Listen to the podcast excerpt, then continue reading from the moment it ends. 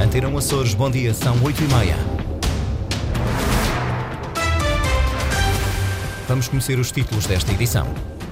Entram em vigor no próximo ano letivo novos incentivos à fixação de professores nos Açores. Elementos da PSP e GNR realizaram nova vigília de protesto no aeroporto de Ponta Delgada.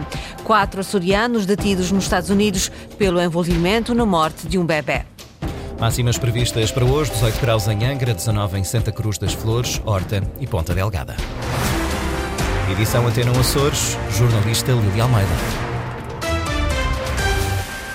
A fábrica de tabaco miquelense foi o alvo das buscas da Polícia Judiciária nos Açores no âmbito da Operação Poncha, investigação desencadeada na Madeira. Nesta operação foi apreendida uma viatura, um Skoda Fábia, o carro de competição de Ricardo Moura, alugado ao ex-presidente da Câmara do Funchal, Ana Paulo Santos. É em Aguiar da Beira, na sede da ARC Sport, que está apreendido o carro com que Ricardo Moura venceu várias competições.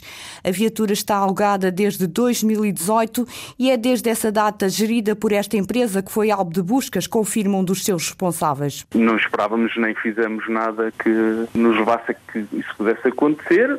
Como também não temos nada a esconder, entregamos toda a informação e toda a documentação que voluntariamente, portanto não temos nada, nada a esconder. Os documentos do Scódia Fábia foram apreendidos na operação de buscas. Daniel Patrocínio da ARC Sport explica que tem a ver com um contrato com o ex-presidente da Câmara do Funchal, Pedro Calado, que nas provas de automobilismo faz dupla com Alexandre Camacho. A ARC Sport assume a responsabilidade, já que gera o carro desde 2018. O Já participou em ralis eh, com ele e como ele não está a fazer eh, campeonatos completos, está a fazer provas esporádicas, quando é permitido por calendários, é um carro que ele, que ele aluga. O aluguer que aconteceu uh, o ano passado ao Campeonato da Madeira é um caso, não é? porque já houve outros alugueres a outros pilotos para outros campeonatos e outras provas. É só mais um caso. Nos Açores foi também o automobilismo a terminar a única operação de buscas que decorreu na região. A Polícia Judiciária esteve na fábrica de tabaco micaelense, onde recolheu informação sobre o patrocínio da FTM ao carro com que o ex-presidente da Câmara do Funchal, Pedro Calado, compete. A fábrica de tabaco micaelense tem na Madeira um negócio de distribuição de tabaco, patrocina a equipa de Alexandre Camacho e Pedro Calado desde há dois anos. A empresa ARC já pediu ao juiz responsável por este processo a restituição do Skoda Fábia, mas Daniel Patrocínio admite que o processo possa ser demorado. Foi feito um, um, um requerimento para, portanto, para, para essa devolução. Aguardamos uh, por respostas. Sabemos que são são sempre situações que levarão algum tempo, mas esperamos que sejam breves, até porque isto é um, é um ativo de, de negócio de empresa, portanto terá também as suas consequências a nível de, do que será uh, negócios. Até porque, tanto quanto julgo saber, contavam com, com o carro para, para o Rally de Faf, certo? Sim, sim. Estávamos aqui com negociações muito avançadas com o piloto para participar no Rally de Faf e, portanto, nesse momento ficou... Uh, ficou essa questão abortada e há com certeza que há aqui prejuízos por essa situação também. Os arguídos neste processo, Pedro Calado e os gestores do grupo AFA e Sócio Correia saíram em liberdade e sem caução. O juiz de instrução interferiu a promoção do Ministério Público para prisão preventiva e diz que não existem indícios da prática de qualquer eh, crime por parte dos três arguídos que estiveram detidos durante 21 dias.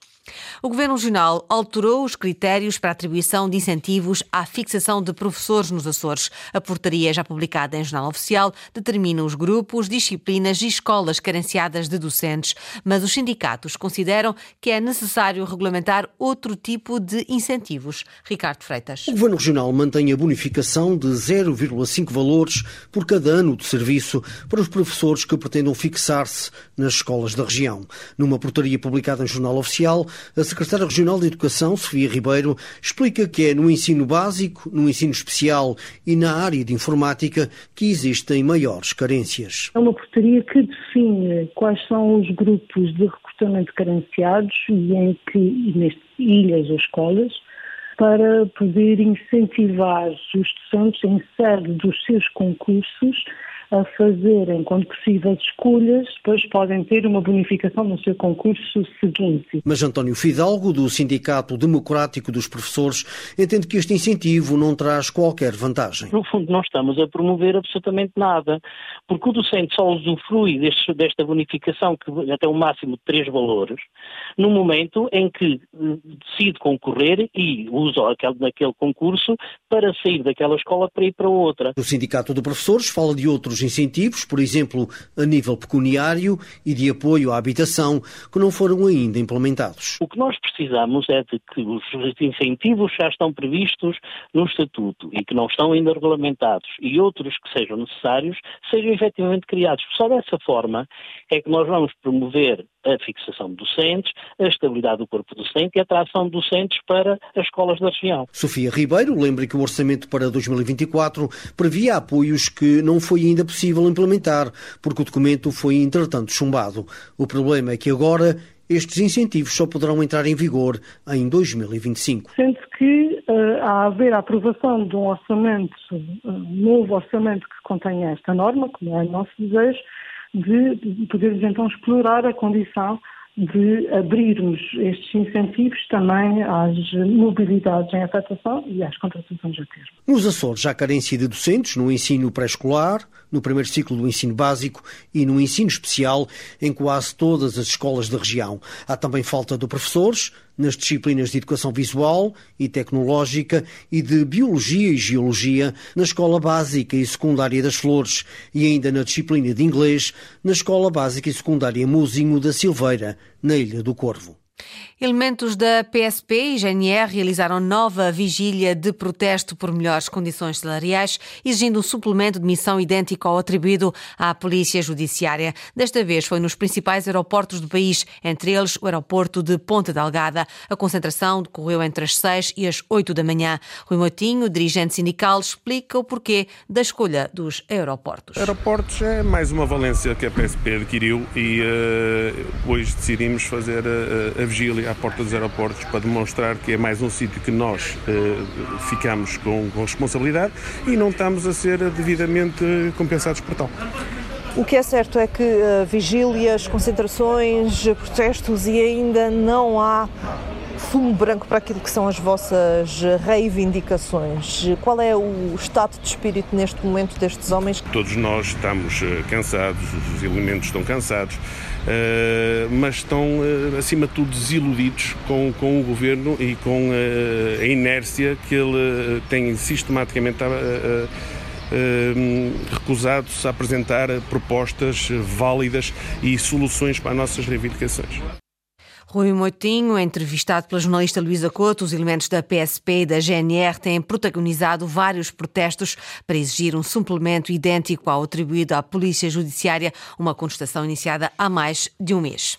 Quatro imigrantes açorianos foram detidos nos Estados Unidos. São suspeitos de envolvimento na morte de um bebê. Os pais estão entre os detidos. Ana Leal Pereira. Fontes consulares confirmaram à agência Lusa quatro açorianos foram detidos no domingo nos Estados Unidos. João Rezendes, Carolina e Daniela Ledo e Carla Souza com idades entre os 22 e os 32 anos. São suspeitos do envolvimento na morte de um bebê com pouco mais de um ano, nascido nos Estados Unidos. Dois dos envolvidos são os próprios pais. Este caso aconteceu no estado norte-americano de Rhode Island, quando no domingo a polícia e bombeiros foram chamados de emergência para socorrer uma criança que se encontrava inconsciente. Para além de não respirar, a criança apresentava hematomas significativos na cara, afirmam as autoridades. Depois de manobras de salvamento, a morte foi declarada no hospital.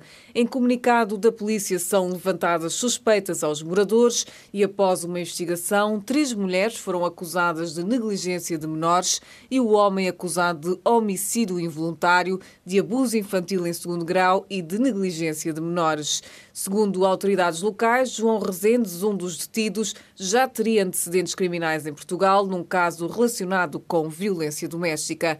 As três mulheres aguardam julgamento em liberdade e o suspeito já foi presente a um juiz de instrução. A Anacom fiscalizou equipamentos de comunicação em embarcações de todo o país e também nos Açores. Tudo legal nas embarcações de pesca na região. Já nas marítimo-turísticas foram detectadas algumas infrações. Luís Branco. Das 90 fiscalizações efetuadas em todo o país e regiões autónomas, foram encontradas pela Anacom 19 irregularidades.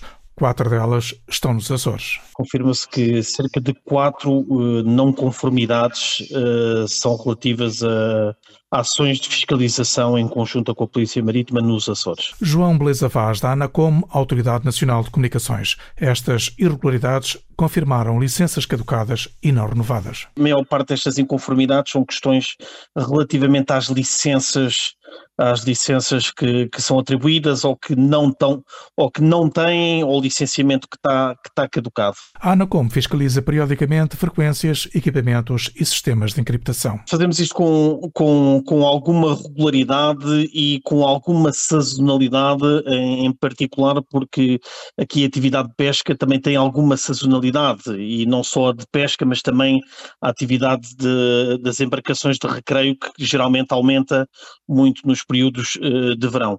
E, portanto, sincronizamos este tipo de, de ações precisamente com a, estes eventos que são sazonais e, obviamente, também em, em parceria com a Autoridade Marítima Nacional. Quatro irregularidades detectadas nos Açores, todas elas em empresas marítimo-turísticas e de lazer não foi detectada pela Anacom qualquer irregularidade em embarcações de pesca. O Lusitânia recebeu e venceu o Alverca B por 1-0, uma partida em atraso da 13ª jornada do Campeonato de Portugal. Camilo Duran foi o autor do único golo do encontro, à passagem do minuto 20. Vitória importante da equipa terceirense, que agora é líder da Série C do campeonato. No final do encontro, Ricardo Pessoa, treinador do Lusitânia, deixou elogios aos seus jogadores. Uma excelente vitória, muito, muito boa mesmo. Uma primeira parte fantástica da minha equipa, a pressionar alto, a encontrar os passos, tínhamos estudado bem o adversário, mudámos algumas, algumas coisas, mas a nossa dinâmica manteve-se igual. Fomos criando situações de perigo. Na primeira parte tivemos o domínio da primeira parte. Na segunda parte, o Alverca, uma excelente equipa também, miúdos com muita qualidade, bem trabalhada, foi-nos criando algumas dificuldades, obrigou-nos a baixar um bocadinho as linhas, mas mesmo assim as melhores oportunidades na segunda parte uh, são nossas. Mas foi um jogo, uma segunda parte muito mais dividida, com ascendente do Alverca, mas sem nunca nos criar grande perigo. No cômodo geral, Acho que é uma boa vitória perante uma das equipas mais fortes do campeonato 1-0, vitória sobre o Alverca B e subida ao, de, ao, primeiro lugar da Série C do Campeonato de Portugal com os mesmos pontos do União de Santarém. Os terceirenses voltam a jogar domingo no continente frente ao Gouveia. Na Taça de Portugal, 29 de fevereiro, às 3 da tarde. Esta é a data e a hora para o que resta jogar do Santa Clara Futebol Clube de Porto, encontro dos quartos de final da prova. A partida, interrompida devido ao mau tempo, devido ao mau estado do relevado, quando o resultado estava a 0-0 será então retomada ao minuto 27 para decidir o último semifinalista da prova rainha do futebol português. O vencedor do jogo terá pela frente, nas meias finais, o Vitória de Guimarães. Esta foi a edição das 8h30 com a jornalista Lili Almeida. Relembro que toda a informação está em permanência online a cores.rtp.pt e também na página de Facebook na Antena Açores.